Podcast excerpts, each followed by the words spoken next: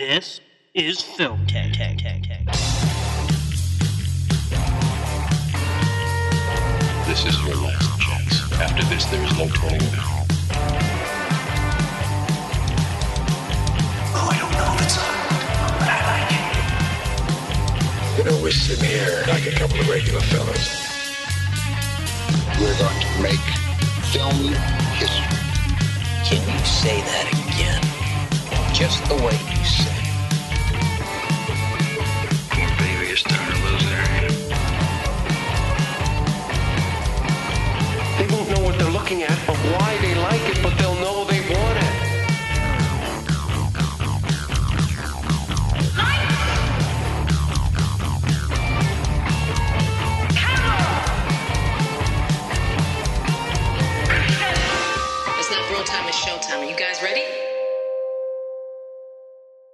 Hello there, everyone. Welcome in to episode 240 of Film Tank. Alex Diekman here with you, along with Nick Cheney. Hello. Wow. Went really high for that one. That was great. Also, Toussaint Egan here. Hello. Hello. And our good friend Sam Shamara is joining us as well. Hey, how's it going? How's it going with everybody? Got a got a full crew here Guys, I uh, really for this. wish you would have told me you guys were just gonna do standard greetings because I thought we were all doing goofy ones, so now I look like an asshole. Be your own person, Nick. Yeah, you always look like an asshole too. So I mean, don't don't feel bad. Oh Oof. my goodness, Alex. That was extremely evil, vile, and cruel. Yeah, but Okay. so I see what you goddamn charming. So the film we are uh, reviewing on this episode is uh, the Netflix film from 2019, Extremely Wicked, Shockingly Evil, and Vile. Probably could have tried better on that title. Anyways, uh, this film, uh, which surrounds the a chronicle of the crimes of Ted Bundy. Well, actually, there's uh, they probably should have just went with that, but um, net, uh, IMDb went with this: a chronicle of the crimes of Ted Bundy from the perspective of Liz, I guess, uh, his longtime girlfriend, who has refused to believe the truth about him for years. Also misleading, but that's okay. Um, so I- the film Oh boy, yeah, I have a lot of thoughts on that because I definitely think the movie thinks it's doing that. Yeah. Oh, I think about forty minutes in, it's uh, it's not that at all. But that's no, okay. I agree with that, but I, I definitely think that that's the intention. Yeah, I would. Yep.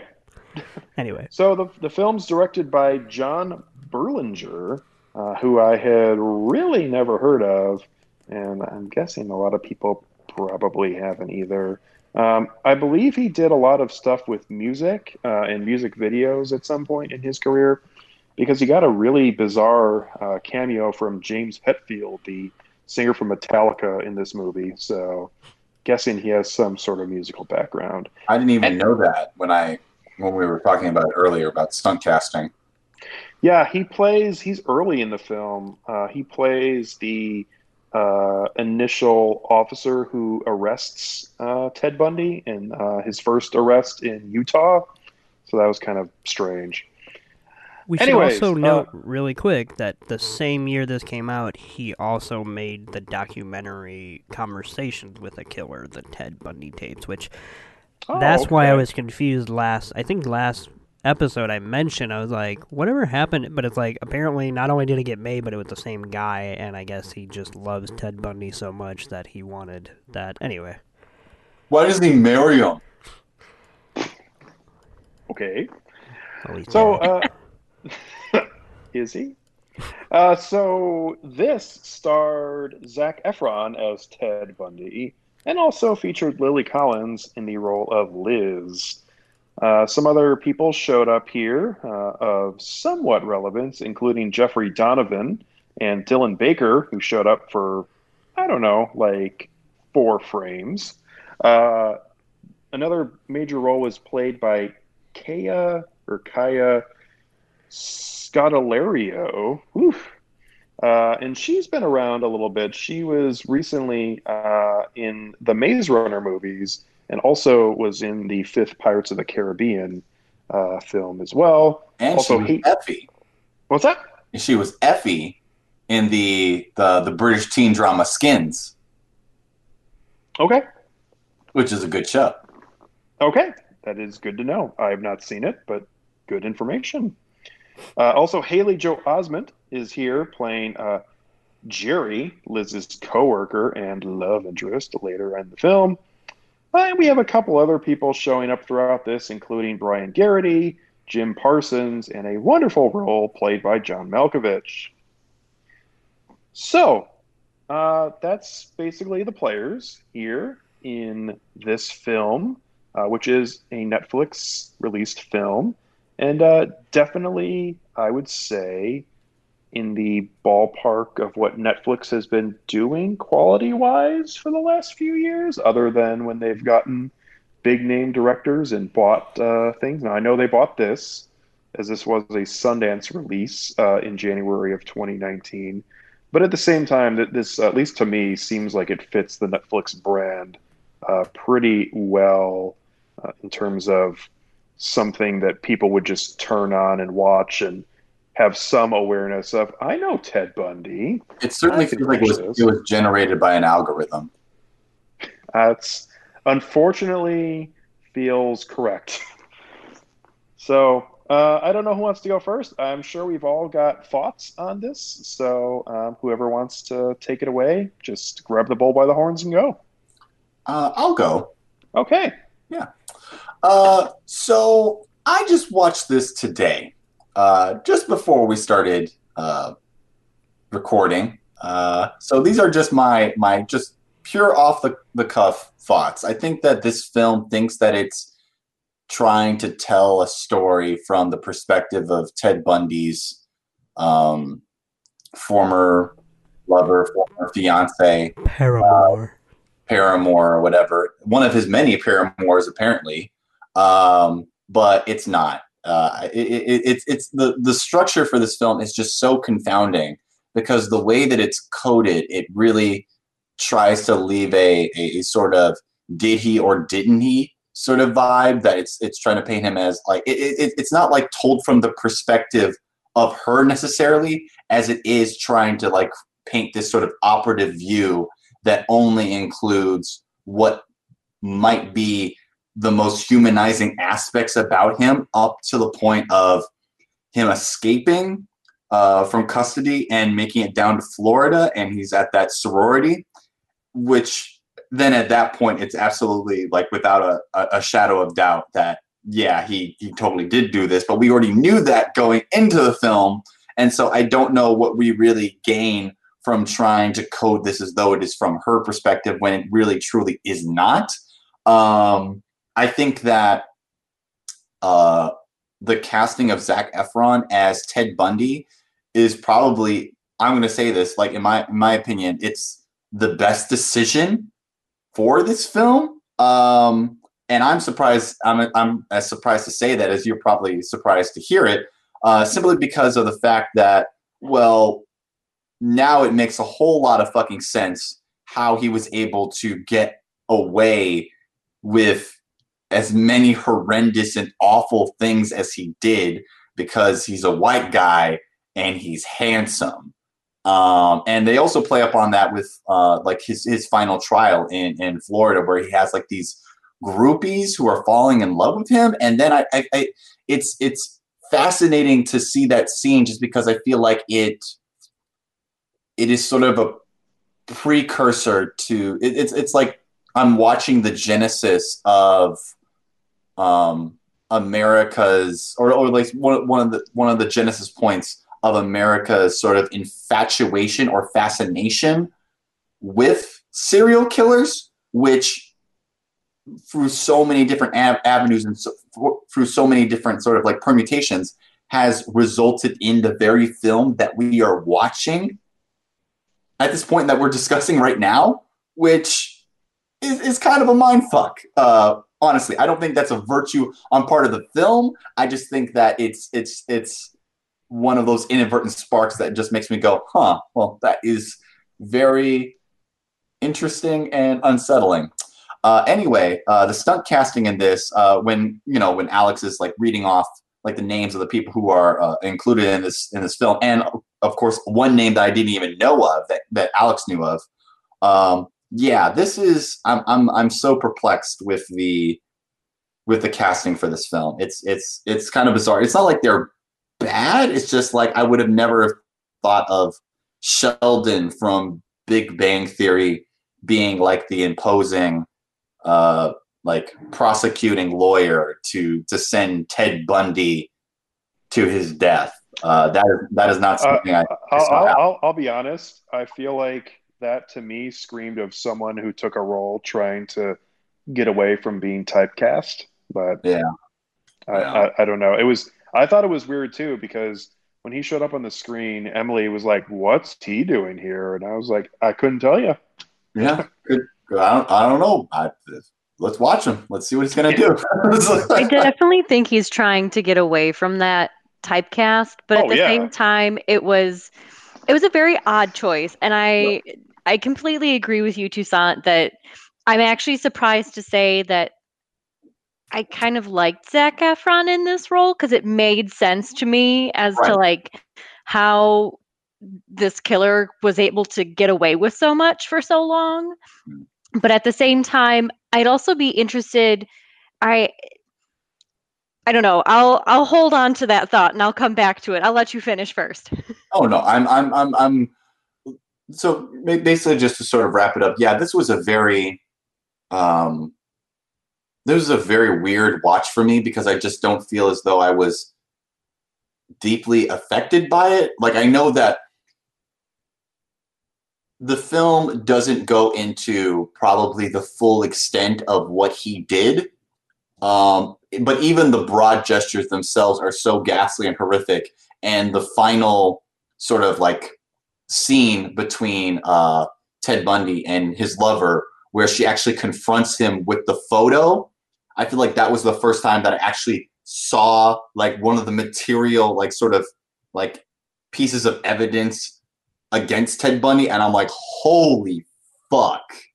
Um, yeah, I, I just I, I don't know if this. I do know what, what I feel about this film. I feel like it just didn't really work for me, um, from a structural level, from a from a framing level. Um, there's nothing particularly interesting about the cinematography. Uh, the score, if there even was one, has fallen entirely out of my memory. Uh, all I, I sort of remember is sort of the the the gravitational center of Zac Efron's performance, which I thought that he was just he. I think he served the the the the purpose of, of, of showing what Ted Bundy was capable of as a person, as a as a persona, not necessarily as a killer, um, and that is um, as horrifying I believe, as as the actions that he did. So I think that Zac Efron did a good job on that. But yeah, um, I will pass this off to someone else. I'll go. Um, so I to piggyback off of what you were saying, Toussaint. Um, I uh, I guess I'll start here. Um, I am interested in like true crime documentaries and um, true crime shows and and storylines and things like that.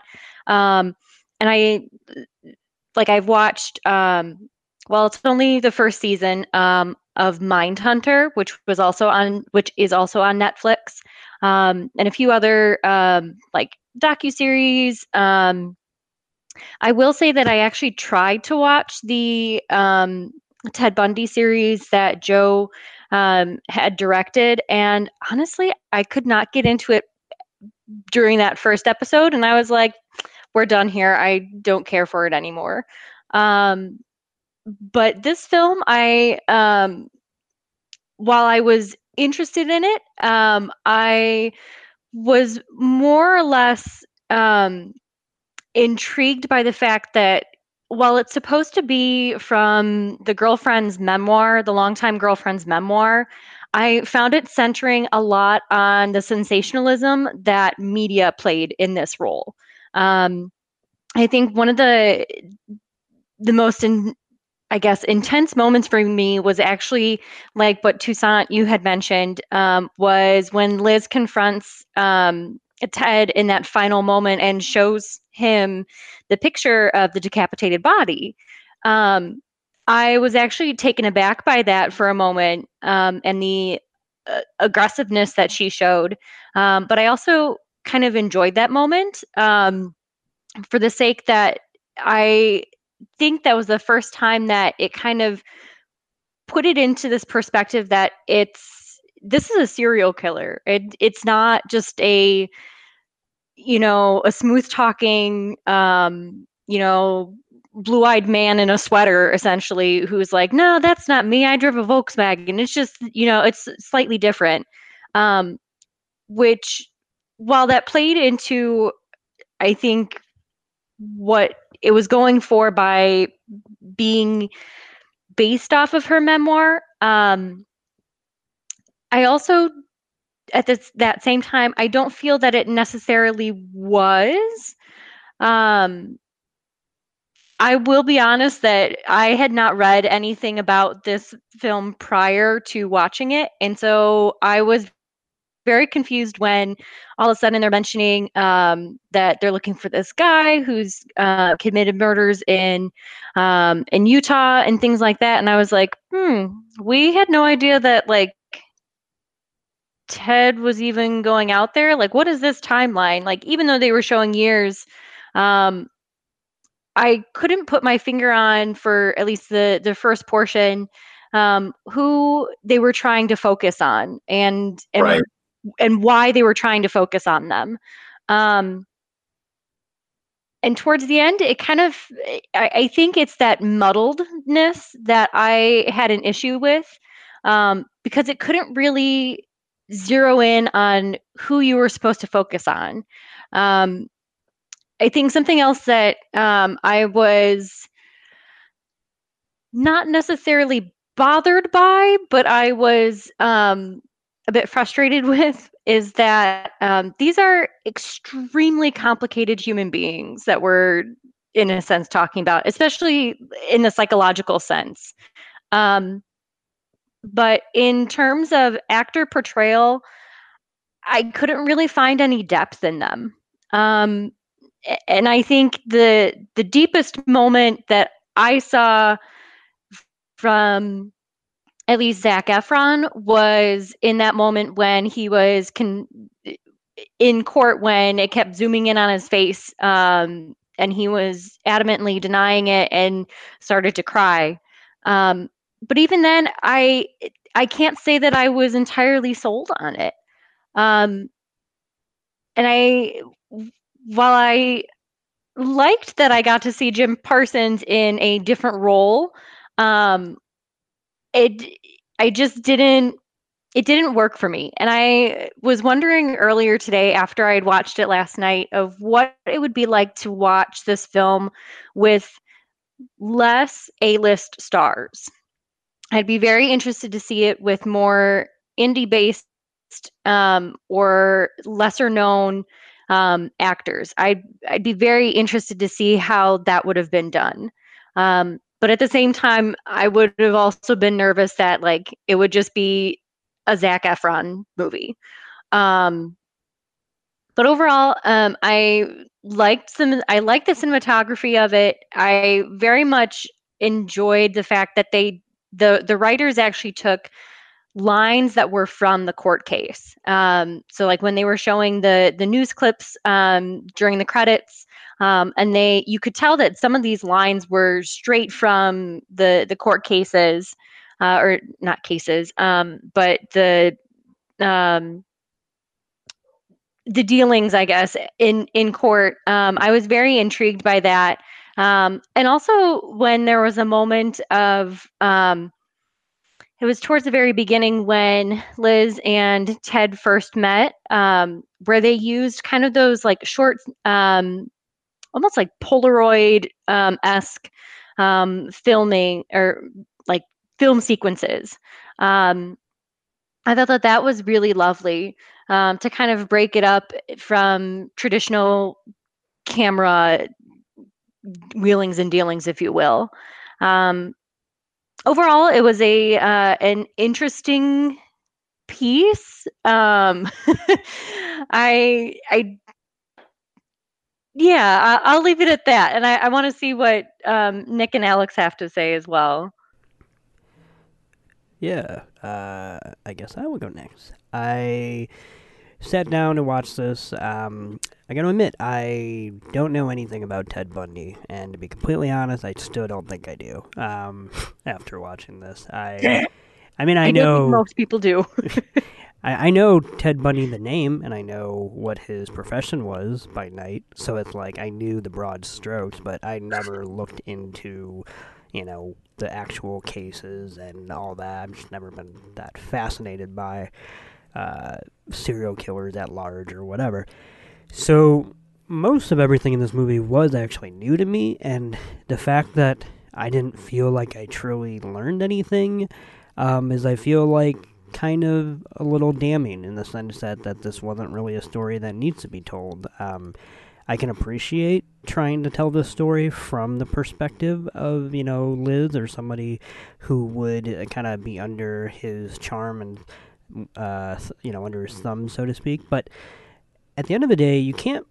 I know about what they think they did, but you can't say it's from her perspective if we literally leave out the most crucial part of her character arc until the end for the sake of a twist. Um, that, to me, shows that the movie's not interested in its characters. It's actually interested in the shock value of a story that can't possibly have any shock value, um, which is just the wrong approach for this movie whatsoever. Surprise, um, murderer! Yeah. I, you know, and that makes it sound like I hated it, and I really didn't because on the, you know, on the other, on the flip side, it's, it, the pacing is fine. Like it actually does move about, and I did like the casting for the most part for everybody. Um, so like you know, it, it, it did what it wanted to do, but boy, does this movie think that Ted Bundy. Uh, is more fascinating than he is, and I feel like it's perpetuating the myth that Ted Bundy himself works so hard to keep up, and that in and of itself is kind of disgusting.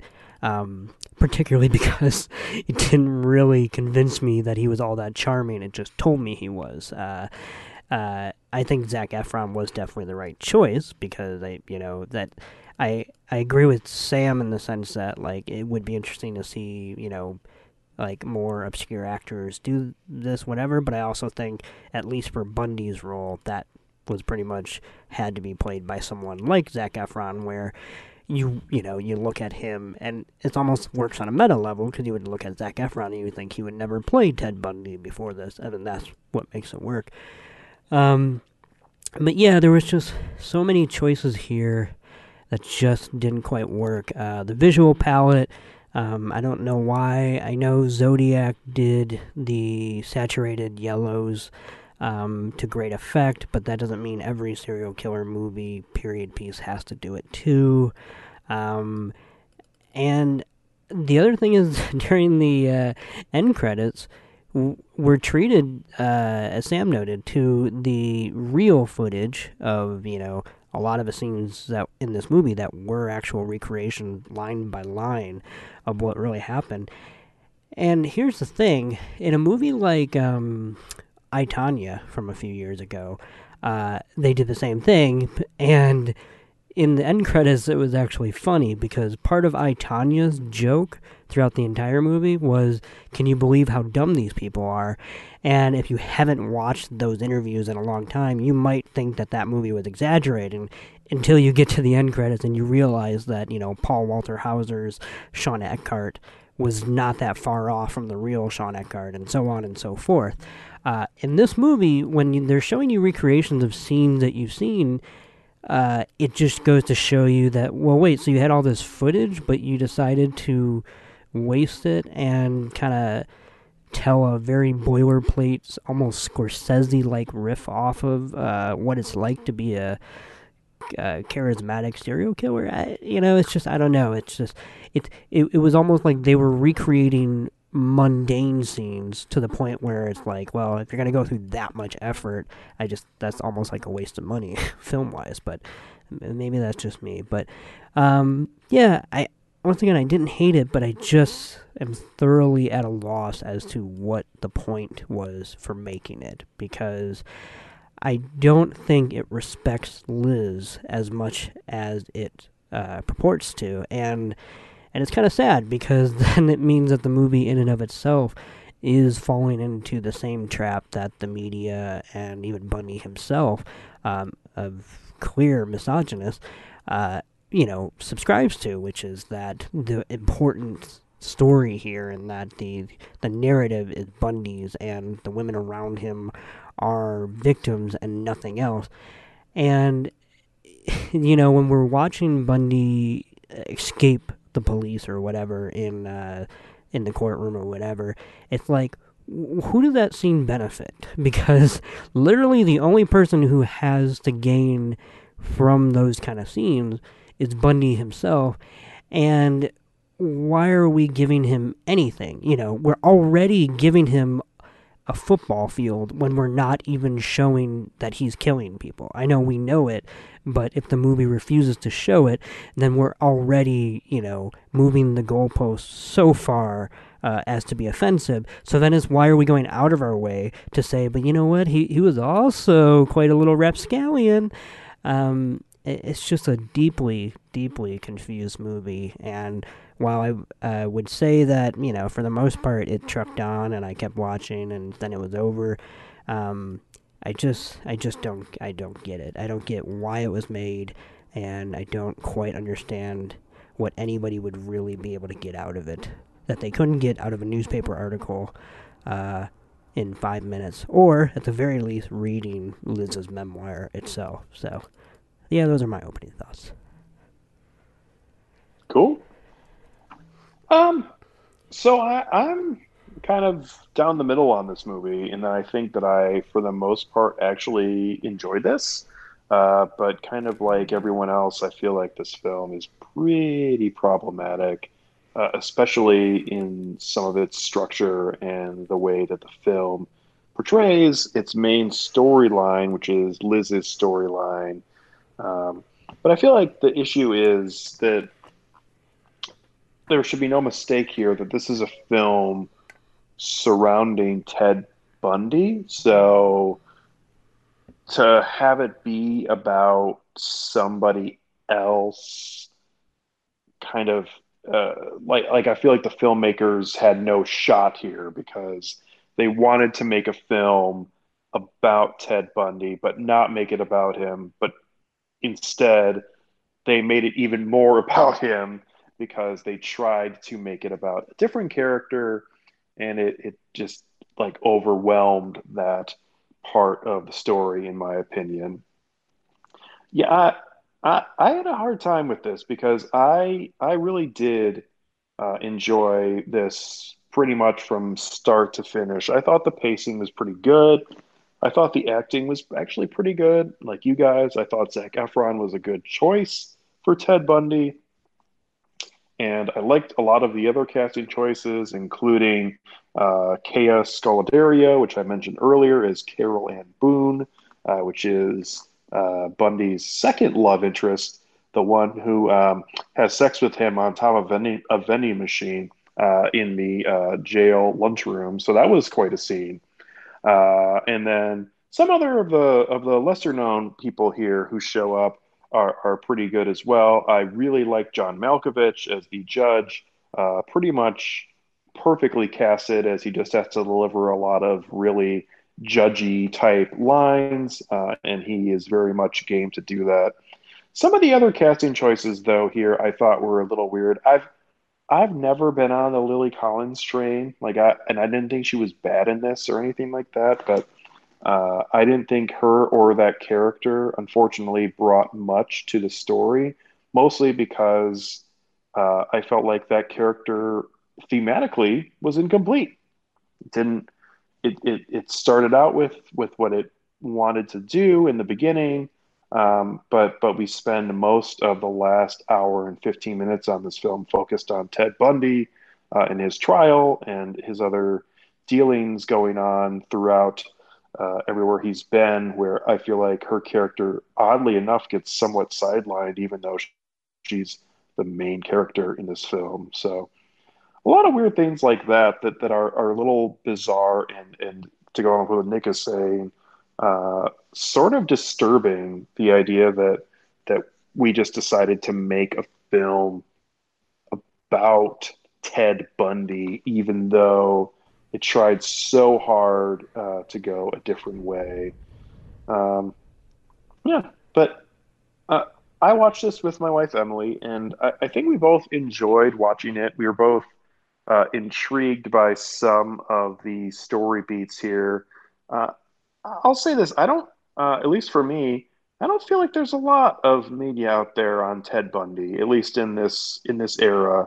Um, and obviously, he's he's a name that I think that almost anyone, at least from our age group, would probably say if they've heard uh, and they know about him. But uh, there's not a lot out there in terms of what exactly he did and where he did it and what his profile was and what kind of women he went after, what age group he went after, uh, that kind of thing. So I felt like it was uh, at least intriguing to to get a little deeper into this, and and I am always um, fascinated by, and I think this is one of the most damning parts of the film that it, it doesn't give a completely fulfilling arc to the idea of um, a person who's a serial killer, specifically of women, uh, finding someone that he wants to be with.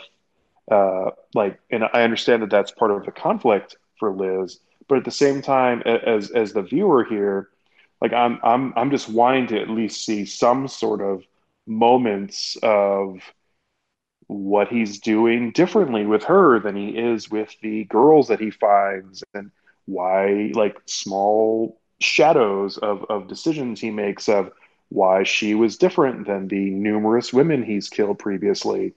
Um, and and I feel like we just get incomplete responses on that because this film clearly had no interest in that part of the story, which I, I think is a little odd. But overall, I thought this really wasn't that bad, uh, especially because I think I went into this with pretty low expectations. Uh, but at the same time, um, I, I wasn't bored here. I, I, thought this was interesting. I thought it was a, a pretty good performance, actually, by Zac Efron. And that that was okay. Uh, but yeah, there, there's a lot to talk about in a, in a negative light for this film because there are a lot of decisions and specific moments that are, uh, I would say, head scratching uh, for the way that they pan out. Uh, specifically, uh, in probably the last hour and 20 minutes, where this film, well, sorry, no, the first hour and 10 minutes or so, hour and 20 minutes, where this film is oddly seeming like it's trying to make Ted Bundy out to be like a hero in a way.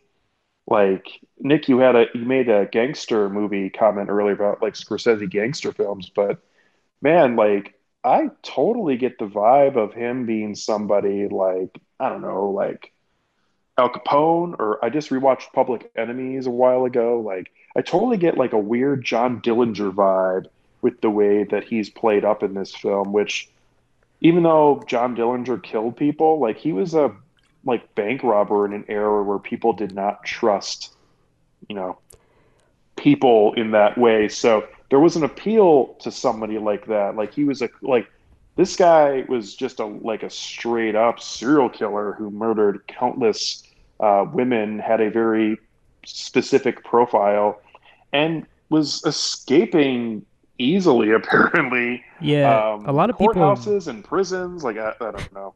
A lot of people have i think rightfully pointed out that this movie's failure can be summed up summed up in like that this is what if catch me if you can with about a serial killer but like the same movie. Yeah it's a it's a it's a it's a weird dynamic that there are parts of this where I feel like as an audience member, I'm like, are they trying to make him out to be like maybe he didn't do it? Because I think we all could agree he did it. Um, and and trying to play up this idea of well, you know, uh, people are just out to get me and whatever. It's like okay, little Donald, like No, let's no, no, he did it. He he did that shit. he he did Definitely. it. And he he- he kept escaping, and he kept showing up at the places where the murders were happening. It's like okay, I don't know. They also This mu- end They also find like rope and like flashlights in his car and a saw the first time, and they're like, I feel like that seems really weird because the officer, again played by James Hetfield, never even's like, so uh, what's up with all that stuff? Like, n- never never asks, just arrest and like, oh, we're gonna hold you for some small misdemeanor crime. It's like what? Like it's very bizarre. Yeah, and they also end the movie with him kind of having the last word. Like, I know they do the actual epigraphs, but before that, pretty much let the character say, like, oh, I'm just telling them that I did all this because they want to hear, you know, whatever. And it's like, why even include that? Like, why, why after all this do we still want this fictional version of Ted Bundy to be able to tell his delusional story when the movie does is not complex enough to support ambiguity and can honestly be I think perceived as slightly misleading and dangerous in that respect.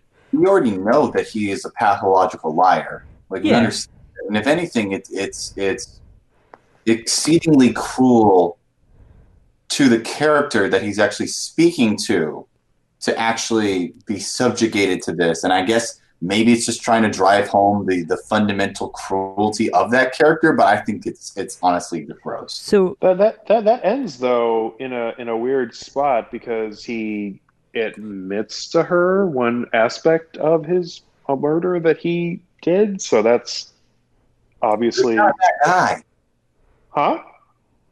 but he's not a bad guy, Alex. He's he's the Oh, most important thing. okay. He's definitely a villain. He's definitely someone who deserved to go to the electric chair. I I mean I'm not I'm not for the death penalty, but man, like if you're putting that many names on the board, I, I don't know. I think I think I think we can all agree that that this is not a good person. He's not coming back. Yeah, yeah, he needs to. Uh, Yeah, we, we don't need to get into that discussion, but Right. um, at, at all. But I, I feel like there are certain people, for me at least, if they they go that far, where it's like, eh, I don't know. I also they're wonder about the movie uh, prudishness when it comes to the death penalty because it's a fact that you know he was executed, and I'm not saying we need a full out you know depiction of such a thing, but I almost feel like not even like hinting at it uh, beyond uh, you know just saying that he will be executed is I don't know. It's just weird in, in, in a way that almost allows the death penalty to be just in the narrative of the movie because we don't have to actually think about it. Well, the other thing that's weird about that that, that that's not commented on very much is I'm pretty sure he was pretty late in the game in terms of people who were um, given the death penalty by uh, electric chair. Like, what, what wasn't that pretty? Like, wasn't that pretty much outlawed? Uh, maybe maybe it wasn't as long ago as I'm thinking, but I feel like that was pretty late in the game before everything went to lethal injection. I will, will say that kind of in that scene in particular, because they everything about it is on the outside of the building, and they don't do any internal shots for anything about that moment. Um, I found that very, I guess, sanitary, if you will. Um, and I was interested as to why that choice was made. Um, and I don't know if it's because it's from again they were trying to do something from the perspective of Liz, even though we all know that that didn't really work out. Um, but I I definitely agree that there was something there was something about trying to make him humane that I I myself was turned off by it because I guess maybe I went into it knowing like, oh man, this this is a serial killer. I'm not supposed to feel emotion for this guy. And then like every time he kept denying, I was like, all right, I'm getting a little bit more creeped out by this dude because he's so adamant in denying it. And I'm not saying that, you know, obviously there are individuals who have not committed crimes and are truly not guilty, um, but are doing time or things like that um, for wrong causes. Um, but we definitely I, how do I say it?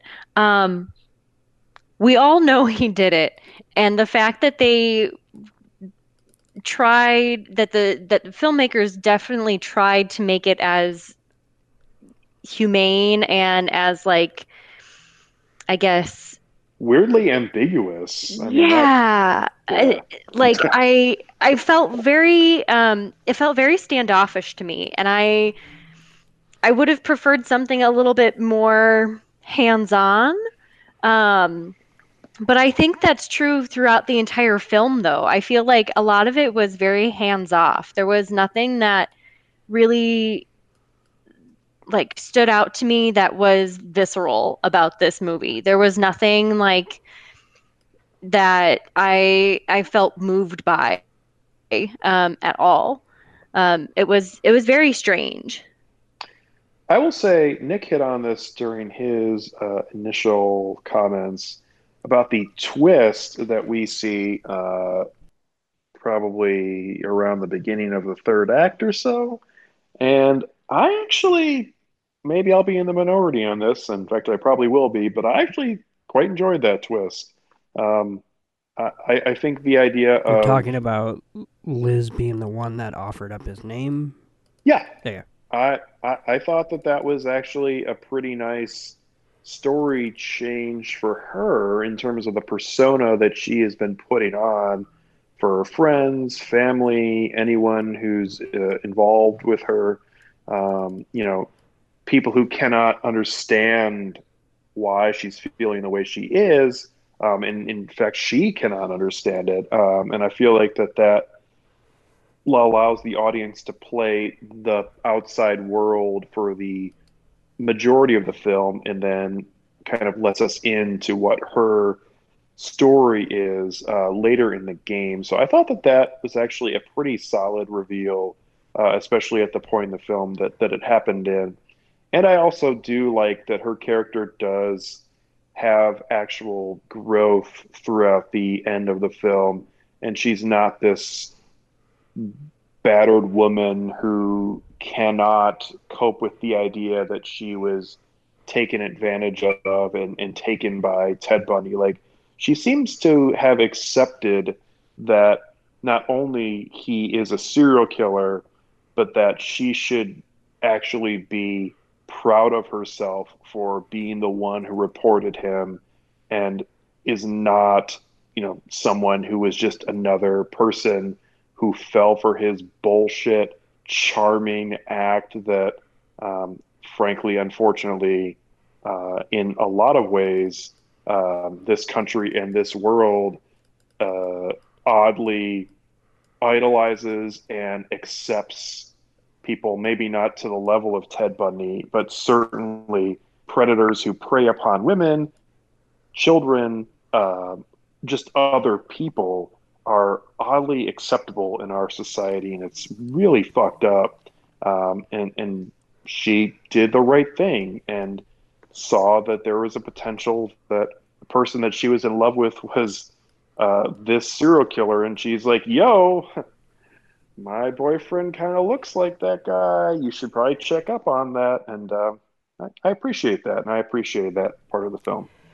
I liked the scene itself. You know, I, I did think it emotionally landed in a way that just almost 99% of the other scenes in the movie didn't. So I guess I'm not against the twist itself. I'm against it being a twist. I don't think that the ride was worth it just for that like gut punch because I still think that putting it there and withholding it is playing into Bundy's hand and not more so than it is, you know, just trying to evoke what it is like to be someone judging her every step of the way. I think we've judged her for so long that we don't need another uh, piece of media where she, at least for most of the running time, you know, is looked at with the cockeyed glance of like, why are you doing this, or whatever. And I think what really seals it for me as being wrong as a twist is that after it's revealed, by the next scene, that twist doesn't really impact much of anything. It retroactively fills in the blanks as to like why she was feeling the way she was feeling. So if anything, it's more like um, you know, just information we could have had the whole time that would have helped us uh, empathize with her situation. But then afterwards, I almost feel like it's overshadowed not by the magnitude of what's to come, but just because once again, Ted Bundy is more important. Because I think her twist is actually weirdly uh, superseded by the reveal when he finally tells her one detail of his kill, which is weird because that in and of itself should not be a twist once again, and that almost lets him pivot the audience once more, even if you know and you're not shocked by it. Uh, technically speaking, the narrative of the film is telling you that this is another, you know, whatever. So once again, no matter what she does in that scene, he technically controlled the whole thing, emotionally speaking, because he controlled how she's going to react, uh, whether it's positive or negative, whatever. Uh, and he kind of steals the movie again out from under her. And you know, you can say you can have a character like in The Wolf of Wall Street, like Jordan Belfort, and say, you know, it part of it is you have to seduce the audience so that way you can understand what it's like, you know, to be him or to be, you know, want to be with him or whatever. But this movie does not have the complexity of painting out something like that, especially if it's not even going to show any actual immoral action by him. Um, like even the reveal when you see the flashbacks, uh, you don't really see much of anything except for like one graphic hit or whatever. And I can understand why most people would think that that there's no value in that either. Um, but I almost think it would be less offensive if we had a more uh, shocking version of this movie where we can't forget that Ted Bundy is, you know, a serial killer by night. So I, I don't know. I feel like that whole uh, that whole twist is uh, pretty much buried by the time it does rise to the surface. It it works for a moment, and then that moment's gone, and it's back to Bundy. It almost makes me. It, it, it doesn't even almost. It it seriously makes me question where this film's sympathies are, and so to such an extent that it would it would be adapting a book by the woman who was dating Ted Bundy, and yet it paints him in such a in such a questionably neutral light and almost leaning entirely into his in, into sort of his his charismatic sociopathic persona that I don't know if this film I don't know if the people who made the the people who wrote this film who who directed this film who produced this film are able to uh, separate their their fascination from their disgust. And it, it, it ultimately boils down into a very uh, a very sour concoction of a of a of a tone and of a film. Yeah, I I I, I don't I don't think this sits with me very well. I I left the movie uh, with the feeling in my head that Liz only had a movie made about her because she was Ted Bundy's victim. And I think because I left the movie with that feeling, it means the director and writers failed. Because there is a story in which she's not the victim and she's like that's not her central story to be told and that there's actually a lot more to it. But unfortunately that's the story that got thrown out there because that is more attractive to uh, the audience. Yeah i mean i can't disagree with what you guys are saying uh, as relates to that. I feel like thematically the twist worked pretty well for me, uh, as I mentioned earlier. Uh, and into the the follow up, uh, I, I, guess I'll be a little on the other side of, of the fence on that. Is that I, I felt like Liz's character, especially through the last thirty minutes of this film, um, was a little more. I don't want to say empowered because that's not correct, but I feel like her character was given a little more justice in the ending portions of this film than throughout uh, the beginning and middle of this movie, where uh, I feel like it just totally missed the mark in relation to her character. Something else I definitely wanted us to talk about was that trial in Florida, because boy, howdy, is that uh, a revisionist history feeling probably on the way that the media uh, and people took and consumed um, trials and live television. Uh, I mean, they, they mention it at a couple points throughout this film. This is the first murder trial, I believe, to be broadcast on television, um, or at least it's a, a very early uh, trial to be broadcast on television. And there are even some moments that are kind of coolly winking at it. Uh, like when Jim Parsons is walking towards his first exhibit and he's like oddly looking back straight at the camera. Um, thought that was pretty great. But other than small moments like that, I feel like this film is living in a post OJ trial uh, world where, oh man, look at how all of these people reacted to the way that this trial is going and the hysteria around it uh, and the way that the media, I mean, I feel like a lot of the comments and actions by people outside of the actual trial that are shown throughout that 20 minute sequence where the trial is going on, there's no way that's actually how it happened. Like the, the, the whole presentation of uh, the the girlfriend, who I actually thought was quite good, and actually looked very shockingly like the actual woman who uh, played the uh, the girlfriend uh, again, who ended up uh, getting pregnant uh, with Ted Bundy's child. But Carole Ann. Yep. Yep. Carole Ann Boone. Yes. I think it's the glasses that really did it. That made her look just like that. You know, kind of weird that she's like a you know 25 year old woman who somehow looks like she's 50 yeah. Yes. Yeah. But there's no way that all of these people are having those exact opinions in that moment. Be like this is just the media trying to trying to pull the strings and everything. I'm like but it's the first trial that's on tv like there's no way that these people can have these opinions in this era when we don't have countless examples of this is how people react to live courtroom cases. It's very bizarre to me.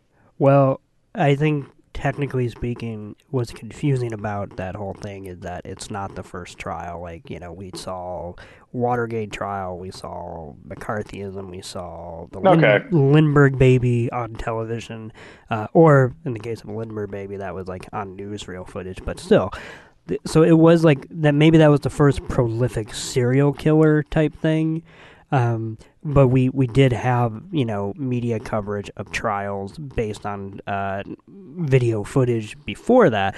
So yeah for the movie to say go out of its way to say basically something that's not outright false but definitely misleading uh, does muddy the whole thing. And then I, I can understand what you're saying. It's like well wait if this is the first one then why are they acting like they've done this before? Well they have done this before and it's not the first one so that's why it's just kind of bonkers. Hmm. okay. Well that i guess makes more sense. But even even so um, that's another thing uh, and it's kind of relates to the to the trial. Um, this film has a whole like collection of of different you know I don't I don't want to know what know what the best way to describe it is, but just showing all of these girls who know he's a serial killer and are just constantly talking about, oh yeah, he's great, he's dreamy. That I will say is the one thing that's actually kind of realistic about the movie. No, it, it, it, and it is, but uh, I guess what my takeaway from that is that if this film wanted that to be part of the storyline, it should have made it part of the storyline. Like, why have that be oddly in the background and then have like like a random shot of there being young women in the in the audience at, at the court case or that small snippet of women saying oh yeah he's dreamy. And then that's like totally sidelined throughout the rest of the film. It's just a, an odd detail to me that was given a pretty prominent position uh, later on in the movie It felt very forced. Um, like Yeah. that like they had to bring it up because it's related to the media of that of of the trial of Ted Bundy, but by no means did it feel that I feel like it was kind of like, oh man, that like they were going back through the script and they were like, oh, that's right, yeah, the he he had a band of groupies, yeah, we'll we'll just throw some of those in like with the TV, um, and and like towards the end of it, um, it it felt strange, for sure.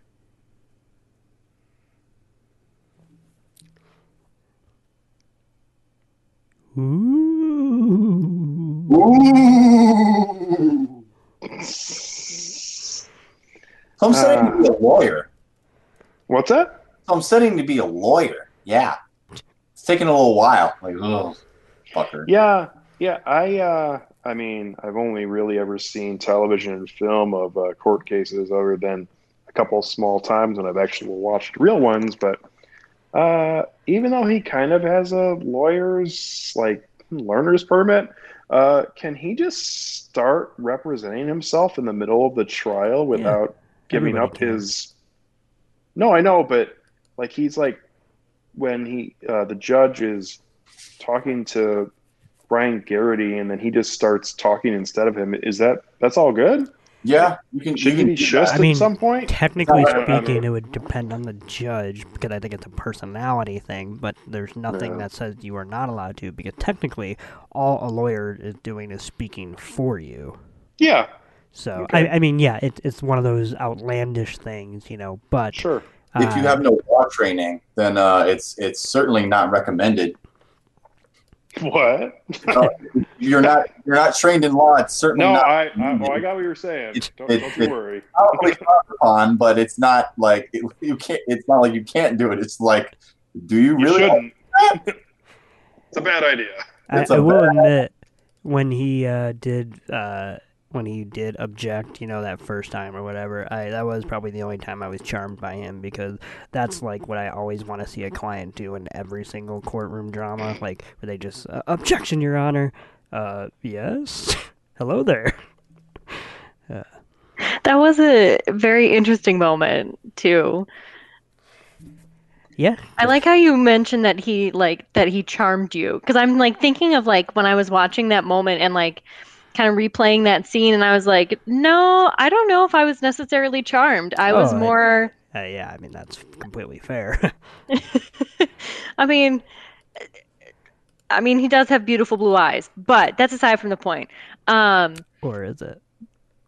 maybe. Um I think I I guess kind of going off of what Alex was questioning, um, I feel like I did I don't know enough about law, like being in a courtroom or anything like that, that I kind of couldn't be I mean, I kind of just had to like take a back seat and just watch it for what it is. Um, and I can only like I only felt valid in questioning so much in those scenes um just because I, I i have no training in that expertise field or or anything like it um though i did find it, it and i don't know if it's just uh I assume that it's a Ted Bundy trait, but like when he would just like drop some really large vocabulary in there um, when he was talking to folks, I was um, I I was both amused, but also kind of like, oh, you're one of those assholes. Um, so I don't know if that was a good character development trait thrown in there or what.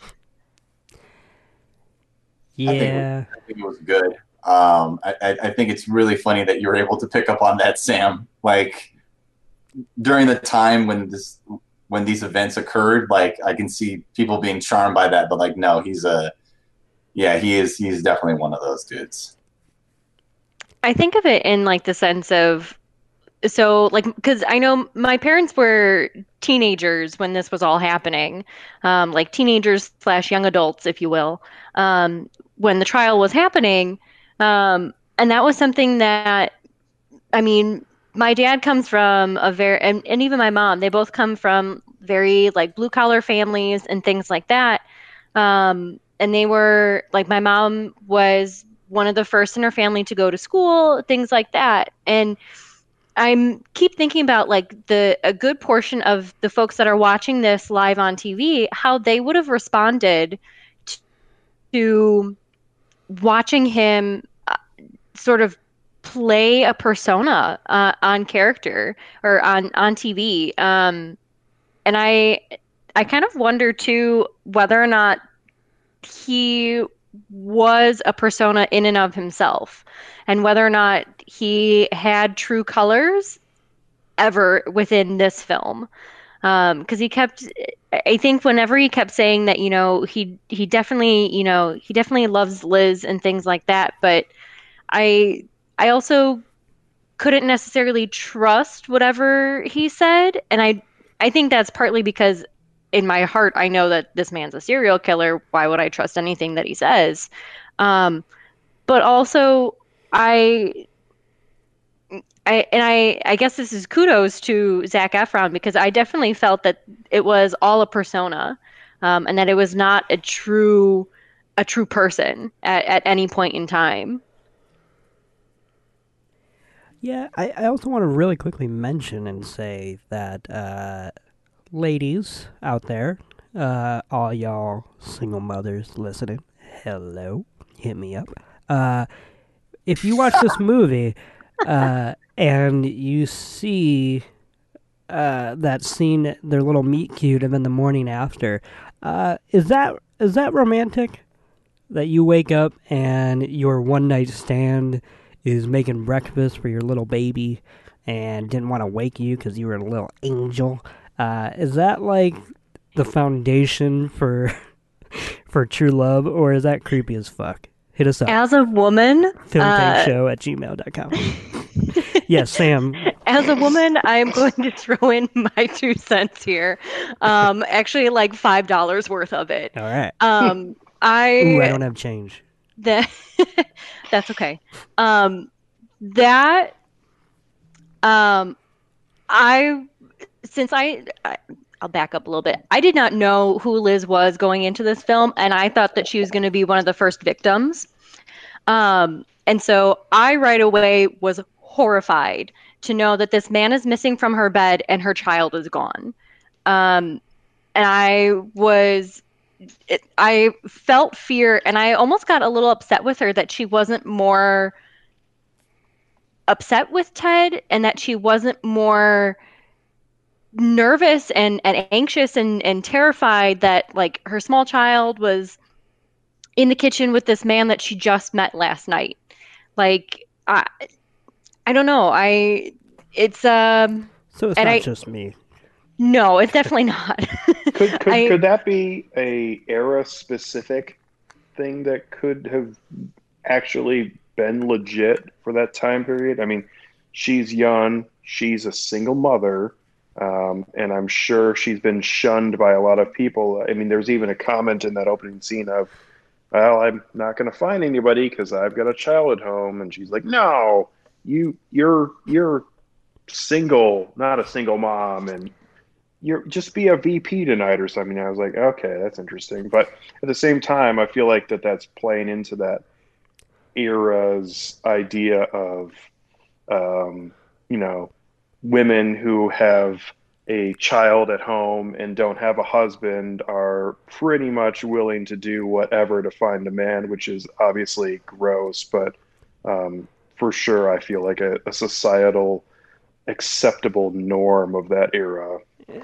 I didn't think of it that way, and I I appreciate that you bring that up because now I wonder if that's why it was easier for her to accept that the man was like in her kitchen making breakfast and like had already like picked up the child and was like, "Yeah, we're like already getting ready for breakfast. Come join us."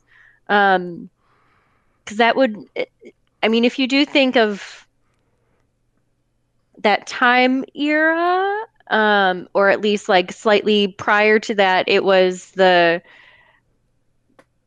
yeah, I'm hmm. Now I'm going to be thinking about that for a little while. Okay, Yeah, cool. I mean, I mean, yeah, it's a, it's a good point. I'm I'm sure she's been told at some point, or at least made to feel like she's damaged goods, right? Oh, definitely. yeah. It's just like that uh, theme song to the Reba sitcom. You know, uh, a single mom who works two jobs, who loves Ted Bundy but not the cops. I'm a survivor. You know. Oh my god, that's perfect. They call me boss. Sorry. Oh my god. Just thought I'd throw that in there. Okay. You bring that back. You're like a cat that just brought a dead bird as a present. I'm just like, oh, isn't that, isn't that considerate? Nick, Thank- I'm pretty sure you wa- did. You rewatch that recently? Did I rewatch that movie? Mhm. I've never seen that movie. Really? Yeah. we I- watched it together. no, Uh, we didn't. We, I showed we you watched guys the. the trailer, trailer, and that's yeah. all I know about it. Okay, maybe I mean, I'm One I'm day I'll I plan to watch it, but the guy who uh, has the thing that's able to choke people. oh, that I rewatched recently. Yes. There, there we go. That's what Welcome thinking. home, brother Charles. That's it. Yeah. Yes. Okay. Yeah, that I rewatched, and that's great. Sorry, Sam. We're going down a really unfortunate wormhole here. And I don't even know how we got out of this okay. because I was That- trying to my do fault. my Yep. amazing Reba bit. And then Alex was like, "Man, that was so funny. What can I add? Oh, allusions to racial epithets." Oh my god! That's pretty No. much how it went. We went, Yeah. we went down a, we went down a memory hole into uh in, in- into the dark annals That's of film tank history. Is that the technical term? A memory hole? Yeah, a memory hole. Well, plug in. Uh, yeah. Oh boy. well, So the cops are pretty stupid in this, huh? yeah. Boy, are they fucking dumb. Very much. I almost wish I mean- the movie would show a little bit more of that because I honestly think that would be half the reason why Ted Bundy would. I mean, they did it a little bit like the courthouse, you know, whatever, but I almost feel like there's even more to a lot of that as to why it would be so hard to catch him because it's just, I mean, you, yeah, if you put on the interrogation table the contents of his truck, which, or his trunk, uh, which they do, you know, bags, uh, bleach, saw, whatever, and he has to kill more people in other states just to be caught. Uh, that's saying something. I do find it. Um, I, I wonder about it because I know I had watched um, something previously that was a true crime one, and that for a certain amount, for a good portion of time, states could not go off of any circumstantial evidence. They had to have physical proof.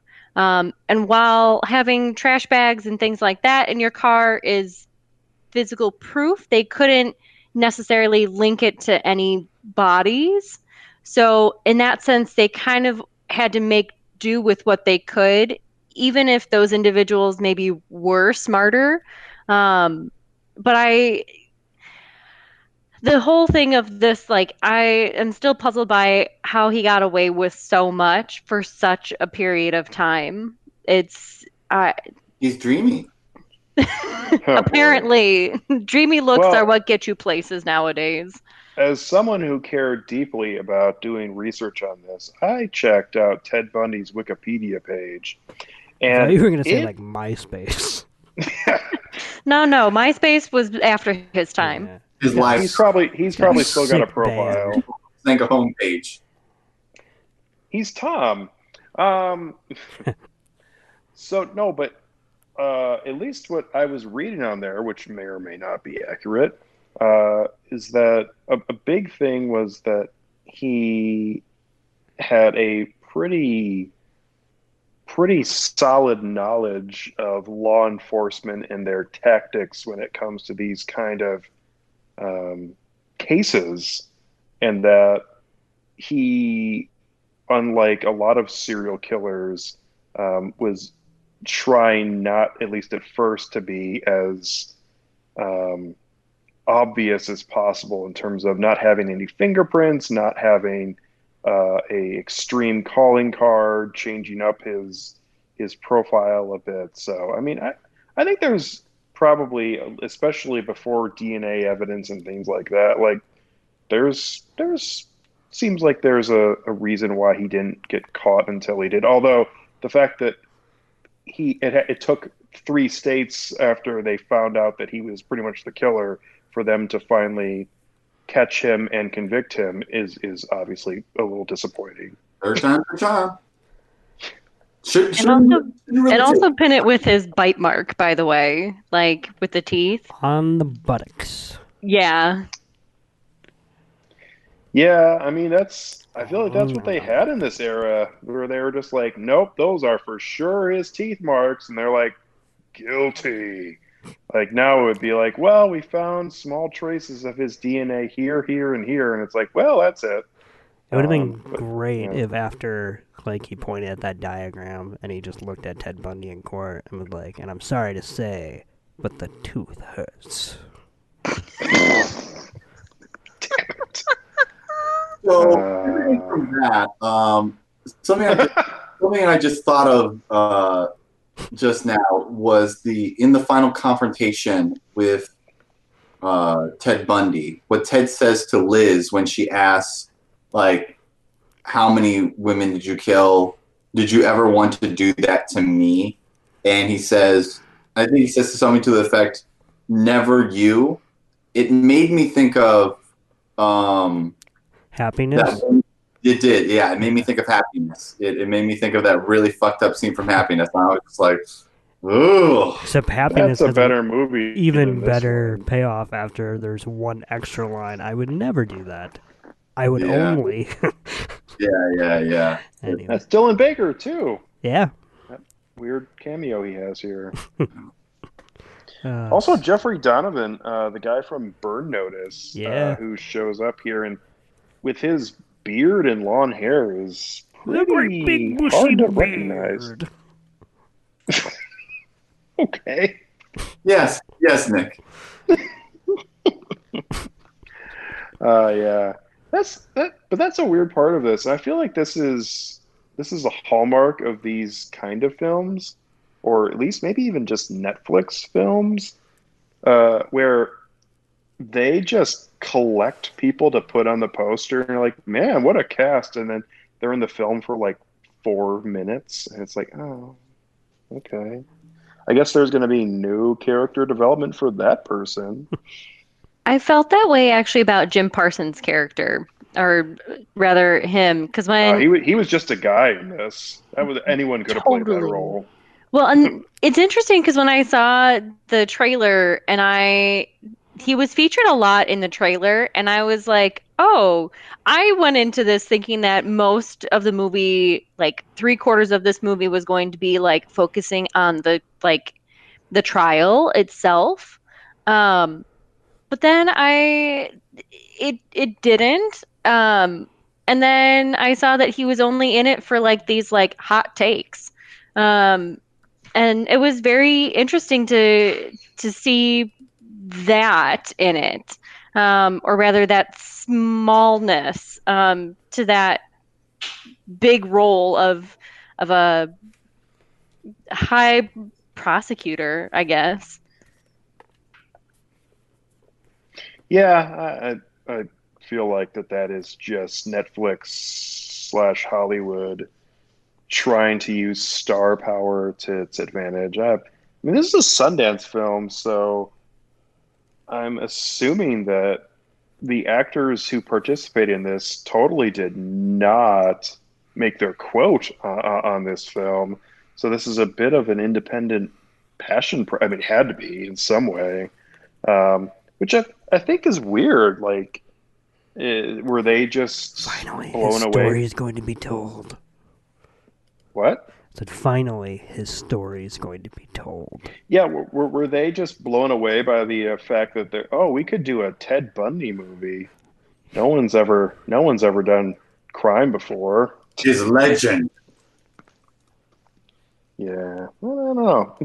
Interesting, but but it, it's odd because, uh, and I think I'm actually probably the highest out of anybody on this film. I mean, maybe we'll see when we get to ratings here in a bit, but um, this is a weird movie because there's a lot about this that's just terrible, but I didn't think this was that bad. Like it, it's I don't I don't know what about it uh, that really just draw drew me in, but there was something throughout almost the entirety of this that that kept my attention uh, and kept me wanting to see what was going to happen in the next scene, and that's um, kind kind of interesting. And real, real quick too, and and uh, if anybody wants to comment on that, they are more than welcome to. But going off of uh, a comment that Sam made earlier about Lily Collins uh, being the first victim, we haven't had that in a while. And you know what? We need a head or a lead actor from a film to get killed off in the first like 10 minutes because that's such a great like way to subvert the audience's feelings about a film. I mean, obviously Hitchcock did it really. He was the the one who played that fiddle uh, fantastically in Psycho, uh, and other people have done it too. But I feel like we haven't gotten a really well-known film that's killed off its main character in the first 20 minutes in a long time. I think that's one of the reasons why I was, uh, I guess, so the first maybe like 10, 15 minutes were kind of a blur to me. And I wasn't sure if that's because it was supposed to be um, with her suddenly meeting him and and then going back to to her place and whatnot um, but at the same time I, I was kind of disappointed that she wasn't the first victim. Um, Don't tell her that. I I know, um, but because I growing up, and I like that you mentioned like very Hitchcock um, sort of vibes, Alex. Um, I actually love watching those movies, um, and I, I initially thought that that's the vibe that we were going for of like seeing kind of his progression as as a killer rather than um sort of give getting that humanitarian perspective of him I feel like the framing of him in that final scene when they are uh, having the discussion and he writes the hacksaw thing, I got a really big Anthony Perkins vibe from him in that final scene. agreed Um, So I do think there was an attempt uh, to pull in some Hitchcock, Hitchcockian type vibes in this, but uh, they only ended up being attempts. I, I think is uh, I don't I don't think the filmmakers were really game here uh, to be even trying to play in that sandbox. And I think kind of I think another moment when I guess it could be like a Hitchcock moment even um, was when they went to the hotel room.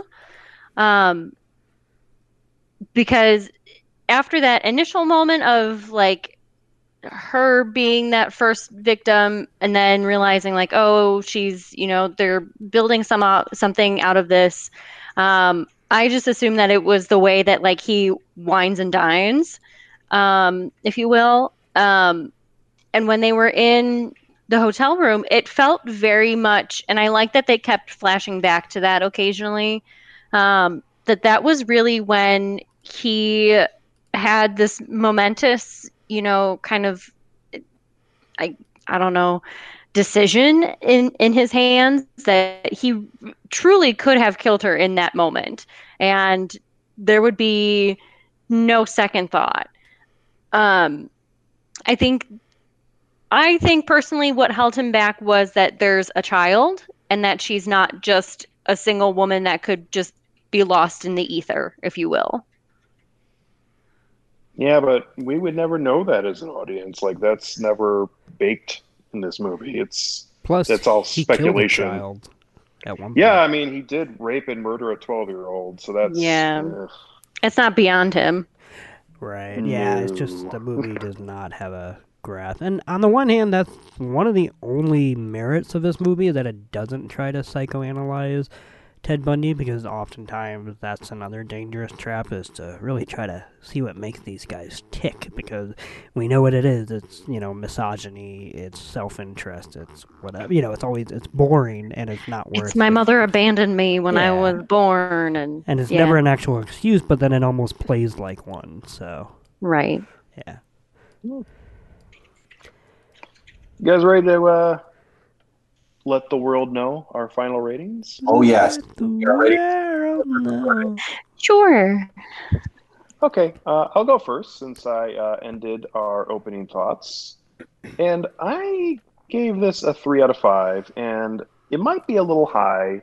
And if I watch this again, and I don't know if that'll happen anytime soon or, or ever, uh, but I, I didn't think this was nearly as bad as I thought it was going to be. Um, although I do think that there's plenty here that is concerning and also oddly played uh, to play up the idea of Ted Bundy, especially in the first half, at least, of, the, of this movie. But uh, some character choices, some acting performances, and, and the pacing and intrigue of this kept me interested from start to finish. And as a movie, I, I thought it uh, accomplished its goal of uh, making an hour and 50 minutes um, feel worthwhile spent on watching a piece of media. So, uh, not great, but also not terrible for me for this film. And three out of five for me for extremely wicked, shockingly evil, and vile. That name is still awful, so that's a bad start. I will go next, if that's okay. Um, I give. Thank you, Your Honor. Get him out of this courtroom. I give this movie. a Overruled. Your Honor, what did I just say? Uh, I give this movie two out of five stars. Uh, I really think that it's not badly made, but uh, who it's made for, I don't know, nor do I really want to know. Uh, so uh, at times I found it to be a little too jovial for a movie that uh, surrounds one of the most heinous uh, people to ever live. So uh, yeah, two out of five stars for EWSEB. That's extremely wicked, shockingly evil, and vile. Okay. Uh, thank you for defining that one because I was like, uh, what is this? You're welcome. Um, uh, I do agree, and, and I think um, this title for the movie is a little too lengthy, um, but that's aside from the point. Um, overall, um, I while I was intrigued by the movie, um, by no means was it something that absolutely grabbed my attention. Um, I think it was an interesting take on the real person um, of Ted Bundy, as well as in general, kind of taking, trying to take it at least from a, a different perspective. Um, and actually not trying to psychoanalyze everything about him as a serial killer um, was quite uh, interesting uh, and and a little bit um, nicer on the palate. Um, but nonetheless, I think that um, there could have been a little bit stronger of choices made, not only in um, depth of character, but also just in um, the the film as a whole. In and thinking it through a little bit more, um, I think it played to its strength of the time period um, and using that that color scheme and its um, in its film or in its cinematography, but I also um, think that it could have been a little bit better organized um, in terms of just the way everything was cut and and things like that, not just chronologically. Um, so overall, um, probably sounds very messy um, the way that my brain is thinking at the moment. Um, overall, it was um, a decent film. I'd give it a two and a half out of five. Um, nothing incredible. I don't know if I'll actually eh, want to sit back down to to put it on. I think this will be more of like a oh, this is on and I can't change the channel, so I'll just leave it be and do other things around the house. Yeah. Um, so the more that I think about this film, the more that it uh, it it sours in hindsight. Um, yeah, I'm not going to mince words. I think this movie's horseshit. Um, I, I think that it, while while competently made, I I believe that um,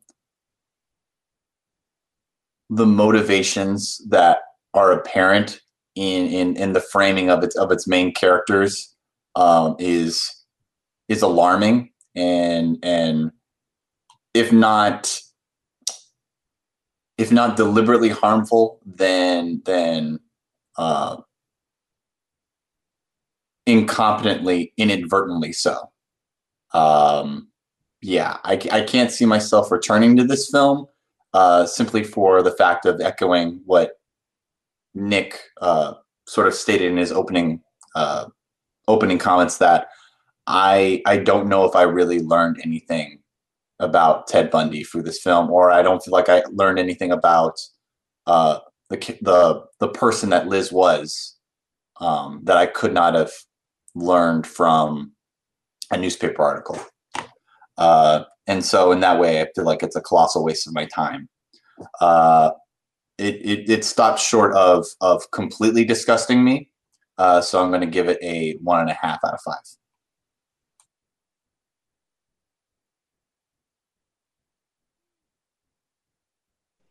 Right on. And that's all, well, folks. thank, thanks, Toussaint. That, that that time I did not uh, uh, lose attention. I literally kept trying to hit my mute button off, and it just wasn't happening. So, my bad on that. Ah, no problem. Well, uh-huh. Uh, well, if you out there have any thoughts on extremely wicked, shockingly evil, and vile, uh, hopefully that's the last time we have to say that name on this podcast. Not because of the movie, but because that just terrible title. Uh, send them on to us at filmtankshow at gmail.com or try to find us on Facebook or Twitter at Film Tank Show. Coming up on our next episode, a film that uh, Toussaint suggested, uh, a Amy Seimetz film. Seimetz? Seimetz? Ugh. I'm going to go with Seimetz. Okay, that'll work. So it doesn't sound uh, like film. you're saying semen. Yay! Okay. Uh, called She Dies Tomorrow. Uh, we're going to do that on our next episode.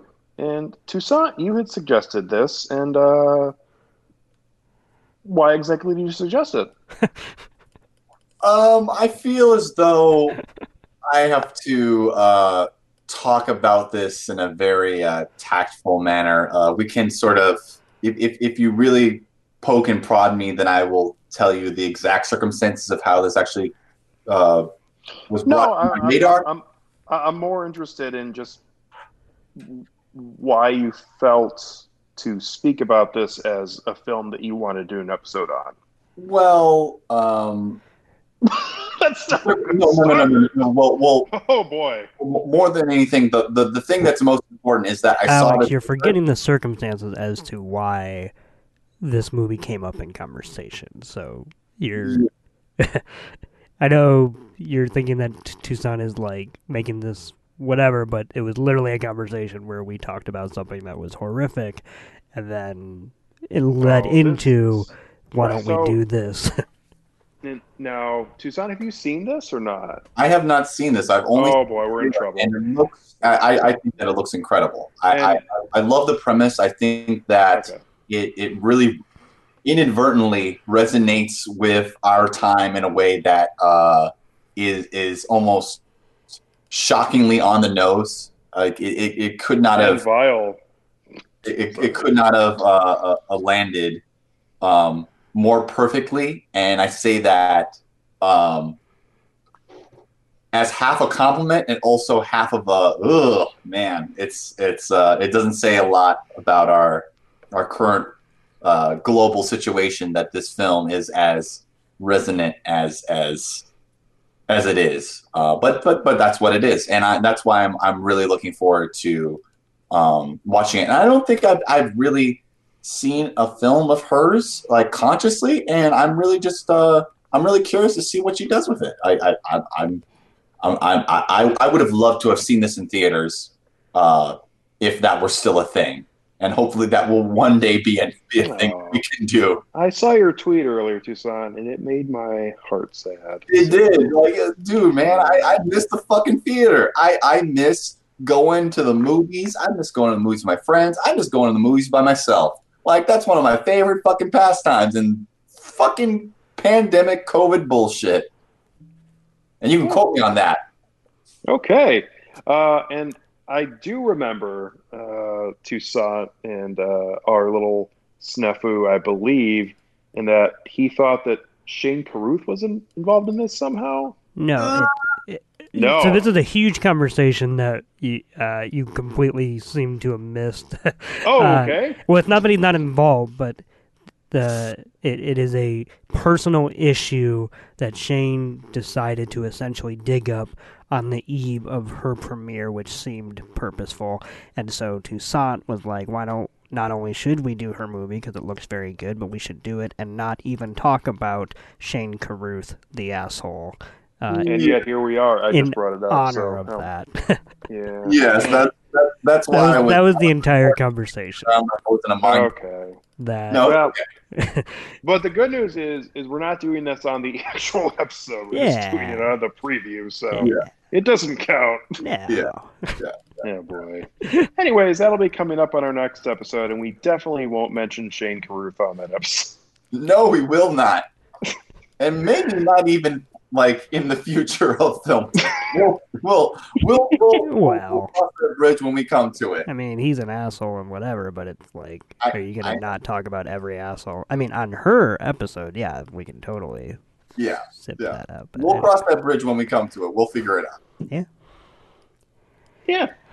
So uh, that's something to look forward to next week. If you ever want to listen to any of our episodes, go ahead and find us at filmtankshow.com. You can also find our episodes on Apple Podcasts, also uh, over on Spotify as well, and on Stitcher uh, by searching for Film Tank Show.